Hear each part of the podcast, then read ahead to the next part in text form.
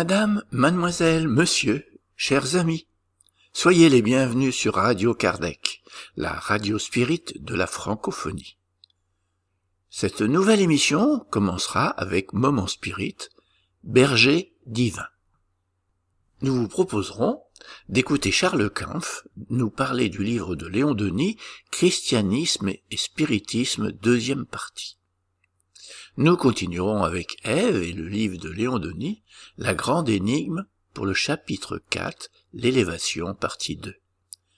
Nous vous proposerons ensuite une causerie du Césac avec Jan van Gansberg, Il y a plusieurs demeures dans la maison de mon père et nous donnerons la parole à Jean-Pierre pour cette nouvelle lecture du livre Pensée et vie de l'Esprit Emmanuel avec Chico Xavier, aujourd'hui les chapitres de 1 à 3. Chers auditeurs, nous allons commencer en diffusant un texte du projet Moment Spirit, une production de la Fédération Spirit du Paraná au Brésil. Moment Spirit, c'est une collection de plus de 3800 messages d'optimisme, de joie et de motivation. Nous avons le plaisir de pouvoir participer à ce projet en enregistrant et en diffusant ce contenu en français. Pour les plus curieux, visitez la page www.momento.com.br.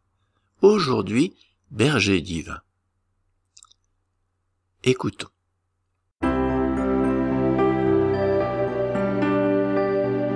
Et maintenant à l'antenne, Moment Spirit, le programme qui amène le spiritisme dans votre demeure.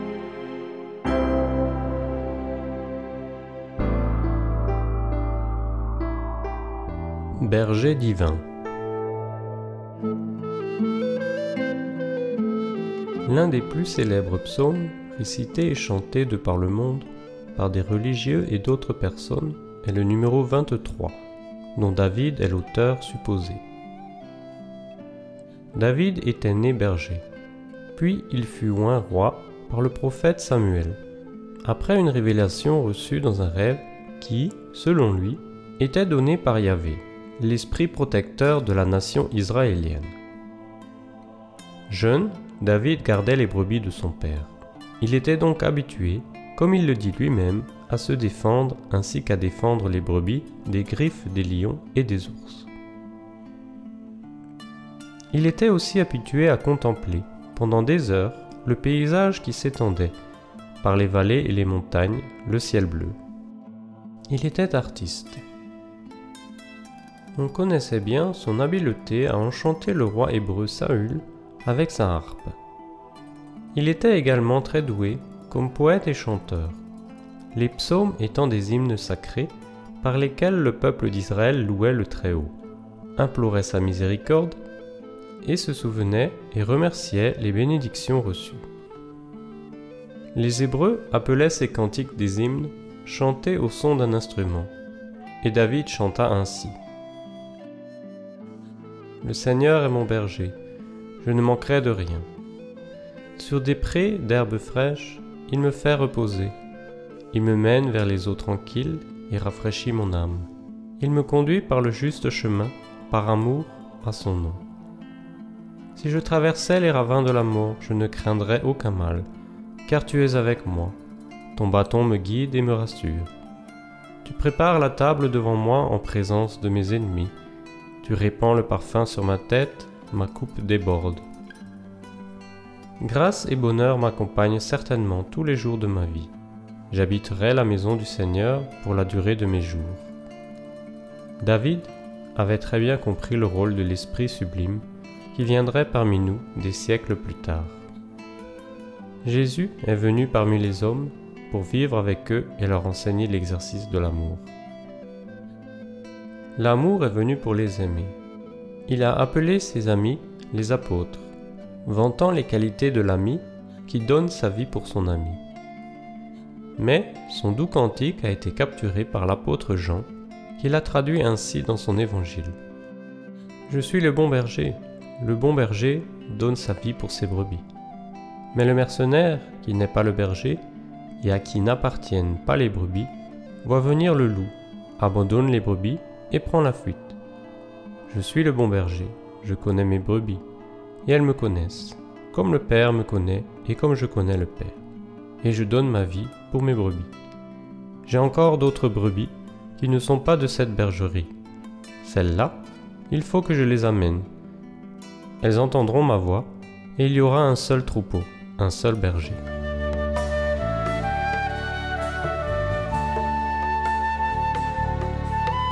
Jésus est le berger divin. Nous tous qui nous retrouvons sur cette planète sommes sous ses soins. Peu importe que nous le croyions ou pas, c'est lui qui veille sur nous. Il déverse sur le monde son amour. Et bien que nous puissions, dans une observation rapide, imaginer que le chaos et la confusion règnent sur la Terre, il préside pourtant à tout, attentif. Il ne faut pas oublier ceci. Le berger est à la barre.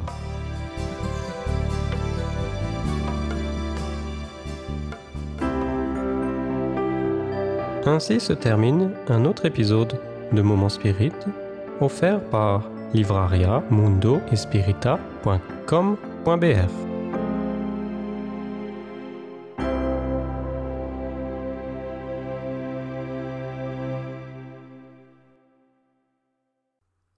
L'assaut Kardec, la diffusion de la philosophie spirit par l'écrit, en ouvrant l'accès à des livres de qualité à un prix réduit pour étudier et s'épanouir pour votre bien-être et pour surmonter les difficultés de la vie.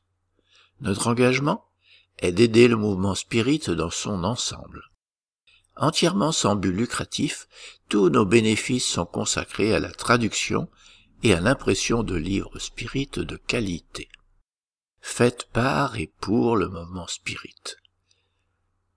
L'adresse www.assokardec.fr. Nous vous proposons maintenant d'écouter Charles Kempf nous parler du livre de Léon Denis Christianisme et Spiritisme. Deuxième partie. Bonsoir à tous, bonjour, bonsoir, selon où vous êtes euh, dans le monde et à l'heure à laquelle vous regarderez cet enregistrement. Euh, ben, nous sommes très heureux d'être de nouveau euh, ici ce soir hein, pour euh, la suite de cette conférence, de ce cycle de conférences sur Léon Denis, hein, organisé par la Fédération Spirit française et par le mouvement Spirit francophone, en hommage donc au 175e anniversaire de la naissance de Léon Denis.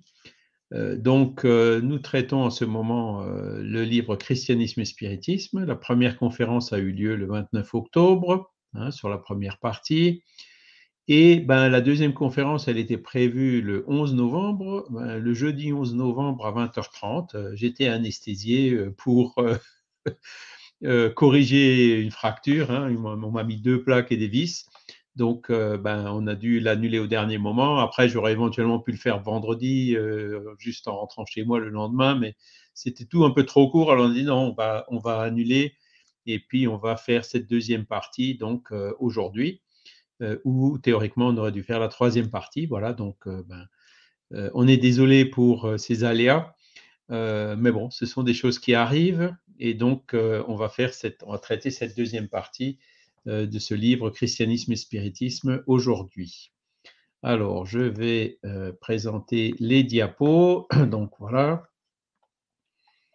C'est la deuxième partie. Donc, ce livre Christianisme et Spiritisme, euh, donc c'est le 175e anniversaire. C'est le deuxième livre, disons, important que, que Léon Denis a écrit après, après, après le premier qui était Après la mort en 1890. Donc, il a écrit Christianisme et Spiritisme en 1898. C'est un sujet qui lui tenait particulièrement à cœur et qu'il a développé avec brio dans ce livre, hein, parce que, ben, euh, en France en tout cas, ou même dans beaucoup de pays dans le monde, euh, on est dans, la tradition chrétienne. Moi-même, j'ai été éduqué catholique, hein, donc euh, non pas que ça, me dérangeait ou j'en garde de bons souvenirs, quoi mais j'en garde aussi le souvenir de, beaucoup de questions euh, au fur et à mesure de, l'arrivée de l'adolescence, quand on commence à, creuser les sujets, ben, j'arrivais plus à avoir de réponse. Euh, et donc, mais ça fait partie, entre guillemets, de, ça faisait partie de ma culture, quoi. Et aussi de celle de Léon Denis. Donc, c'est pour ça que ce livre qu'il a écrit, il, est important. Hein. Alain Kardec avait déjà écrit un livre un petit peu sur un autre sujet, hein, ça c'est l'Évangile selon le spiritisme, hein, où il compare justement ces, joyaux, ces diamants, comme on parlait la dernière fois, des enseignements moraux que Jésus nous a laissés dans les évangiles, par rapport à aux enseignements de la philosophie spirite, en montrant qu'ils sont tout à fait compatibles. Néanmoins, dans ce livre, Léon Denis, il est allé un peu plus loin pour essayer de comprendre qu'est-ce qui s'est passé après ces enseignements de Jésus et pourquoi aujourd'hui, ben, le, du moins les religions officielles chrétiennes présentent les choses sous un aspect qui dogmatique, hein, dogmatisme religieux, et qui n'est pas toujours en accord avec le bon sens et la raison. il y a même eu comment dire, euh, certains scientifiques hein, qui, dont le progrès a été bloqué, entre guillemets, euh, par l'Église. Hein, Giordano Bruno qui s'est retrouvé sur un bûcher et euh, Galilée qui a dû se dédire. Hein. Voilà, donc là, vous avez donc la première édition de ce livre qui date de 1898. donc, au niveau du mouvement Spirit France francophone, on les a tous réédités. Vous trouverez tous les livres de Léon Denis euh, en format acrobate euh, sur l'encyclopédie Spirit, hein, spiritisme.net, donc c'est gratuit. Et euh, si vous souhaitez, si vous préférez les acheter imprimés, vous pouvez les acheter sur le site assocardec.fr.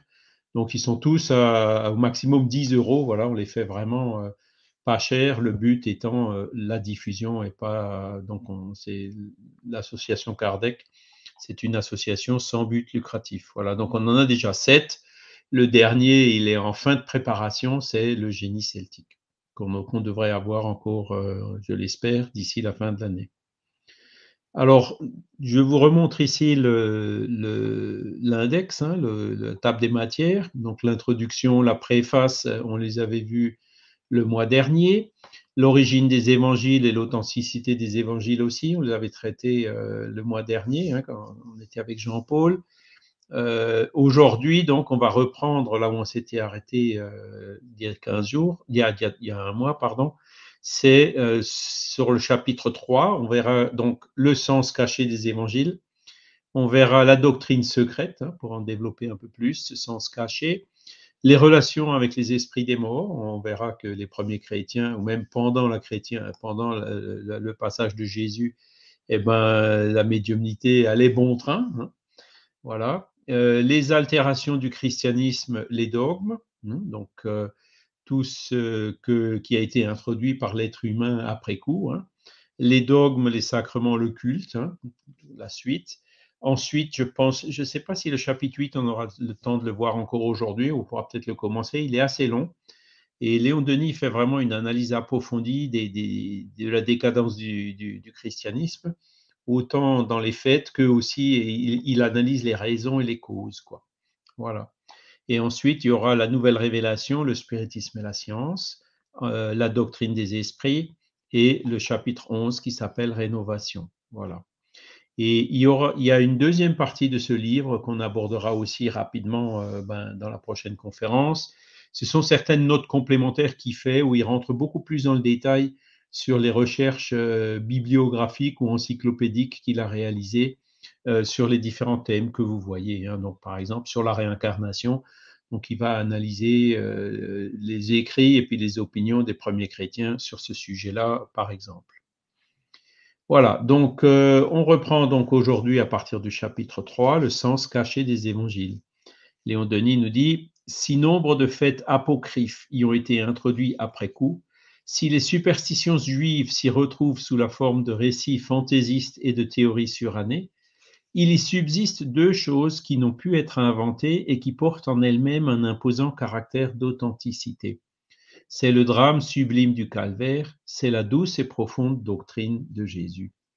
Apocryphe, ça veut dire euh, faux, hein, euh, mensonger ou, Voilà, c'est, ce sont des fêtes euh, qui en fait n'étaient pas réelles et qui ont été rajoutées dans les évangiles, hein, comme on l'a vu euh, le mois dernier.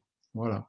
Il y avait aussi les superstitions juives, évidemment, il y a eu tout ce mélange euh, dans, dans l'écriture des évangiles qui, encore une fois, je le rappelle, ont été faits assez longtemps après la mort de Jésus, hein, par trois des quatre évangélistes ne l'ont pas connu, et puis Jean, le seul qui l'a connu, il était encore tout jeune. Hein. voilà. Et les autres, bah, c'était déjà du bouche à oreille. Mais néanmoins, malgré toutes ces déformations qu'il y a eu, euh, Léon Denis dit qu'il y a toujours deux choses qui sont ces fameux diamants hein, qui sont restés euh, dans les évangiles. Ben, c'est le drame du calvaire, du calvaire. Hein. donc ça, ben, voilà, l'histoire, elle est quand même assez extraordinaire, hein, l'histoire de Jésus. Donc, c'est, quelque chose qui, euh, selon Léon Denis, aurait été difficile à inventer. Et ensuite, c'est surtout la douce et profonde doctrine de Jésus, c'est les enseignements moraux qu'il nous a laissés. Aimez votre prochain comme vous-même, aimez Dieu par-dessus tout, le sermon de la montagne, hein, bienheureux les, les, doux et les pacifiques, bienheureux les pauvres d'esprit, bienheureux... Euh, euh, voilà, c'est donc euh, ceux qui souffrent parce qu'ils seront consolés, etc. Donc là, il y a quand même des enseignements qui sont vraiment très, très profonds et très, très purs. Et encore une fois, Léon dit, Denis dit, ça, c'est pas quelque chose qui a pu être inventé. C'est pas de la fiction. Donc, la force et la grandeur de ce message en soi, pour Léon Denis, ben, c'est un des éléments qui permet d'affirmer l'authenticité euh, de ce qui s'est passé donc il y a 2000 ans et euh, de beaucoup d'éléments qui, qui, subsistent encore dans les évangiles. Léon Denis continue en disant Cette doctrine du Christ hein, était simple et claire dans ses principes essentiels. Elle s'adressait à la foule, surtout aux humbles et aux déshérités. Donc, c'était plus des enseignements initiatiques comme on l'avait connu jusqu'à l'époque et comme on le connaît d'ailleurs encore aujourd'hui dans certains milieux spiritualistes, hein, une partie qui était réservée aux initiés et euh, une autre euh, qui était pour euh, le public. Non, Jésus s'adressait surtout à la foule. Les enseignements moraux, vraiment, il s'adressait directement à la foule hein, quand il prêchait sur la montagne ou à côté du, enfin, dans la nature, quoi. Il, y avait les gens qui s'attroupaient autour et qui l'écoutaient. Tout en elle était fait pour toucher les cœurs dit Léon Denis, pour porter les âmes à l'enthousiasme en éclairant, en fortifiant les consciences. Elle renferme cependant les traces d'un enseignement secret. Jésus parle souvent en parabole, sa pensée si lumineuse d'ordinaire se noie parfois dans une demi-obscurité. On n'aperçoit plus alors que les contours vagues d'une grande idée dissimulée sous le symbole. Donc vous voyez, Jésus s'adressait à la foule pour euh, la loi d'amour, pour les choses simples, euh, de la doctrine pour l'essentiel hein, de, ces lois morales.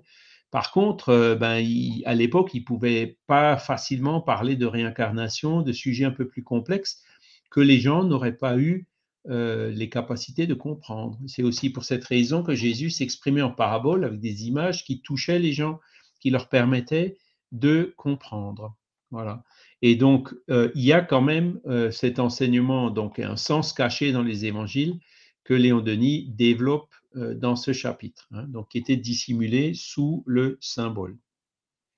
Il est évident qu'il y avait deux doctrines dans le christianisme primitif, celle destinée aux vulgaires, présentée sous des formes accessibles à tous, hein, donc c'est les paraboles, et une doctrine cachée réservée aux disciples et aux initiés. C'est ce qui existait d'ailleurs dans toutes les philosophies et religions de l'Antiquité. Hein, Jésus euh, il y, a certains passages de l'Évangile où il dit, vous les apôtres, je peux vous le dire, mais je ne peux pas le dire à tout le monde parce qu'ils ne comprendraient pas. Voilà. Les obscurités de l'Évangile sont donc calculées, intentionnelles. Hein. Les vérités supérieures s'y cachent sous des voiles symboliques. On y enseigne à l'homme ce qui lui est nécessaire pour se conduire moralement dans la pratique de la vie, mais le sens profond, le sens philosophique de la doctrine est réservé au petit nombre, surtout pour l'époque. Encore aujourd'hui, on a beaucoup de mal euh, à diffuser ces enseignements spiritualistes, hein, avec le matérialisme, toutes ces résistances qu'on a.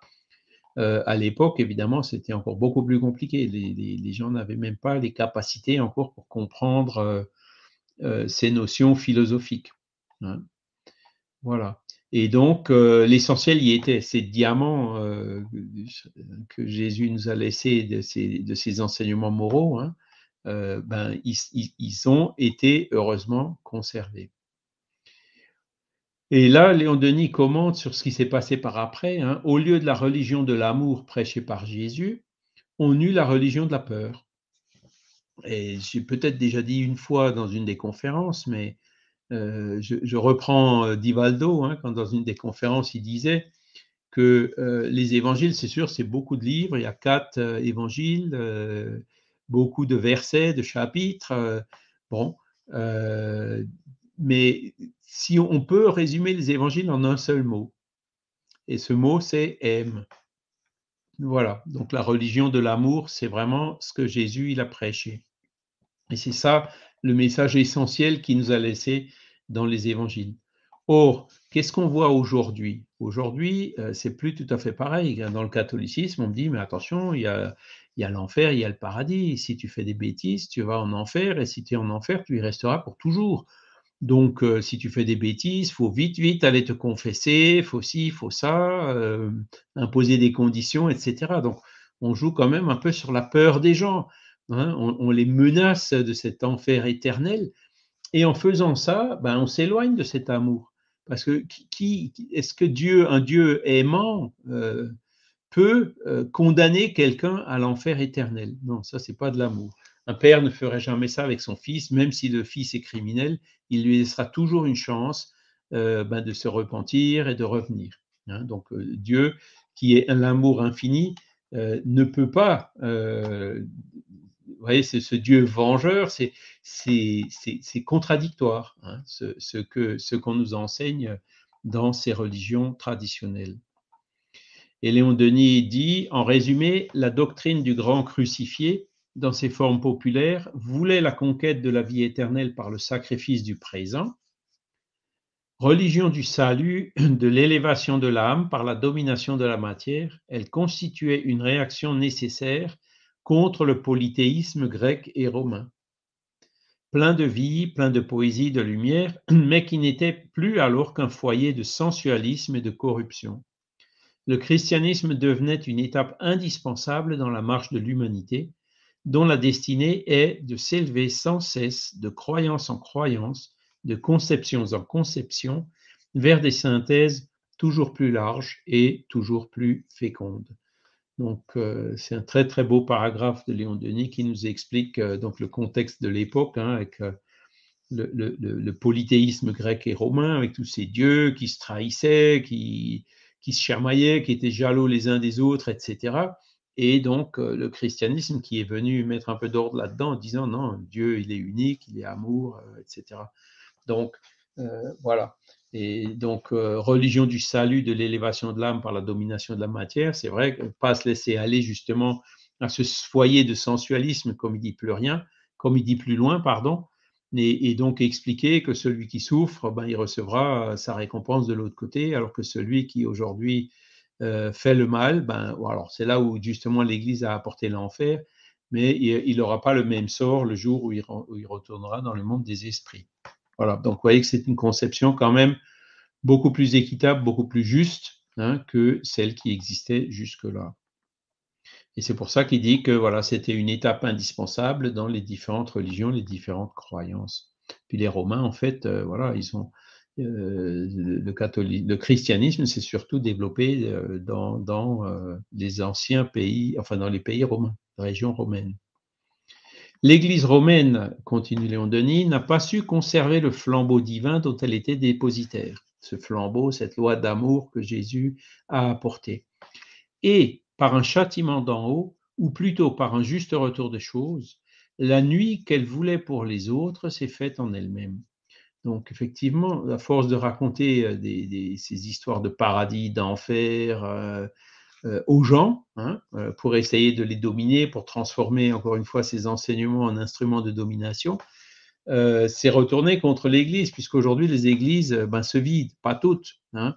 Il y a certaines églises qui savent s'y prendre, qui font du bon marketing, qui vendent du miracle, qui, font recette, hein, qui promettent des guérisons. Voilà. mais l'église de, la ville où j'ai grandi, hein, l'église de Tannes, ben, quand j'étais jeune, il y avait trois messes le matin dans la collégiale et une messe l'après-midi dans l'autre église. Hein. Puis aujourd'hui, ben, il n'y a qu'une seule messe par dimanche et encore, c'est pas. voilà, donc ça a complètement changé. Et puis l'église, en fait, les trois messes, l'église était pleine, alors qu'aujourd'hui, il n'y a qu'une seule messe, l'église, elle est à moitié vide. Voilà. C'est un fait. Hein. Léon Denis continue, elle n'a pas cessé de faire obstacle au développement des sciences et de la philosophie jusqu'à proscrire du haut de la chair de Saint Pierre le progrès, cette loi éternelle, le libéralisme et la civilisation moderne. Donc ça, effectivement, quand on voit l'article 80 du syllabus, hein, vous pouvez y retourner pour, le vérifier, euh, l'Église condamne le progrès, le libéralisme et la civilisation moderne. Donc, vous voyez, c'est quelque part, les choses évoluent, le monde évolue, et puis eux, ben, l'Église résiste. C'est comme si on essayait de, barrer l'eau d'un cours d'eau, ben, à un moment donné, euh, l'eau, elle passe par-dessus euh, tous les efforts qu'on peut faire pour essayer de, de l'arrêter. Voilà. Aussi, c'est en dehors d'elle et c'est contre elle, à partir d'une certaine heure de l'histoire, que s'est réalisé tout le mouvement, toute l'évolution de l'esprit humain. Ben, si l'Église n'accepte pas le développement scientifique, ben, le développement scientifique, il va continuer quand même en dehors de l'Église, voire même en rejetant l'Église, en la condamnant, tomber dans l'autre extrême qui est le matérialisme. Hein. c'est ça qui s'est passé. Hein. Euh, en traitant l'Église de superstition, de bondieuserie, euh, etc. Donc, ce qui se fait à force de vouloir euh, freiner le progrès, le progrès s'est fait quand même, mais en dehors de l'Église. Elle s'est retrouvée un peu à part. Il a fallu des siècles d'efforts pour dissiper l'obscurité qui pesait sur le monde au sortir du Moyen Âge. Moyen Âge, je rappelle, guerre, de, guerre des religions, des, des milliers de morts, la Saint-Barthélemy, les sorcières et la pauvre Jeanne d'Arc euh, jugées de façon complètement inique et brûlées sur des bûchers, euh, l'Inquisition, enfin je passe les détails. Il fallut la renaissance des lettres, la réforme religieuse du XVIe siècle, la philosophie, la réforme, donc effectivement il y a aussi eu donc, le, protestantisme qui est arrivé, hein. la philosophie, toutes les conquêtes de la science pour préparer le terrain à la révélation nouvelle à ces voix d'outre-tombe qui viennent par milliers et sur tous les points de la terre, rappeler les hommes aux purs enseignements du Christ, rétablir sa doctrine, rendre compréhensible pour, pour tous les vérités supérieures ensevelies sous l'ombre des temps. Et Léon Denis, là, montre euh, donc l'affaiblissement des religions chrétiennes traditionnelles euh, le remplacement par les sciences, les lettres, la philosophie, etc., hein, les siècles des Lumières et tout ça, qui était donc euh, le moment euh, où sont, les esprits sont venus apporter cette fois-ci de façon universelle par l'intermédiaire de, de, beaucoup de médiums dans beaucoup de pays des enseignements pour rappeler en fait tout ce que Jésus avait dit au départ et qui avait été oublié par toutes ces manœuvres toutes ces combines donc, qui ont été réalisées dans ces religions traditionnelles euh, pour, euh, encore une fois, dominer les masses. Voilà. Donc, le terrain, effectivement, était propice pour l'avènement du spiritisme. Mais voilà, donc ça fait déjà il y a 160 ans, 170 ans, mais on, lutte toujours encore énormément aujourd'hui contre le matérialisme et aussi contre les religions traditionnelles. Enfin, on lutte. C'est plutôt le matérialisme ou les religions traditionnelles qui luttent contre le spiritisme. Parce que le spiritisme, lui, il lutte contre personne. Il lutte peut-être contre le matérialisme avec des arguments, hein, pas avec de la violence, hein, avec le, plus grand respect. Mais euh, c'est vrai que combien de fois on est traité de même moi en tant qu'ingénieur, hein, ben, il a pété un plomb, il y a une roue qui manque dans la tête, etc. Euh, de par justement cette résistance, cet enracinement dans ce dogmatisme matérialiste de, euh, comment dire, de la science et de l'intellectualité des universités aujourd'hui. Voilà. Euh, quelle est la vérité Alors, on va donc pas. Donc, ça, c'était le, par rapport au sens caché des évangiles. Euh, on va passer donc à la doctrine secrète. Donc, on peut rentrer un peu plus dans le détail, le chapitre 4. Quelle est la véritable doctrine du Christ nous demande Léon Denis. Ces principes essentiels sont clairement énoncés dans l'Évangile. C'est l'universelle paternité de Dieu et la fraternité des hommes avec les conséquences morales qui en découlent. Donc ça, c'est toute cette partie morale euh, dans les paraboles, hein, entre autres. C'est aussi la vie immortelle ouverte à tous et permettant à chacun de réaliser en soi le royaume de Dieu, c'est-à-dire la perfection, hein, par le détachement des biens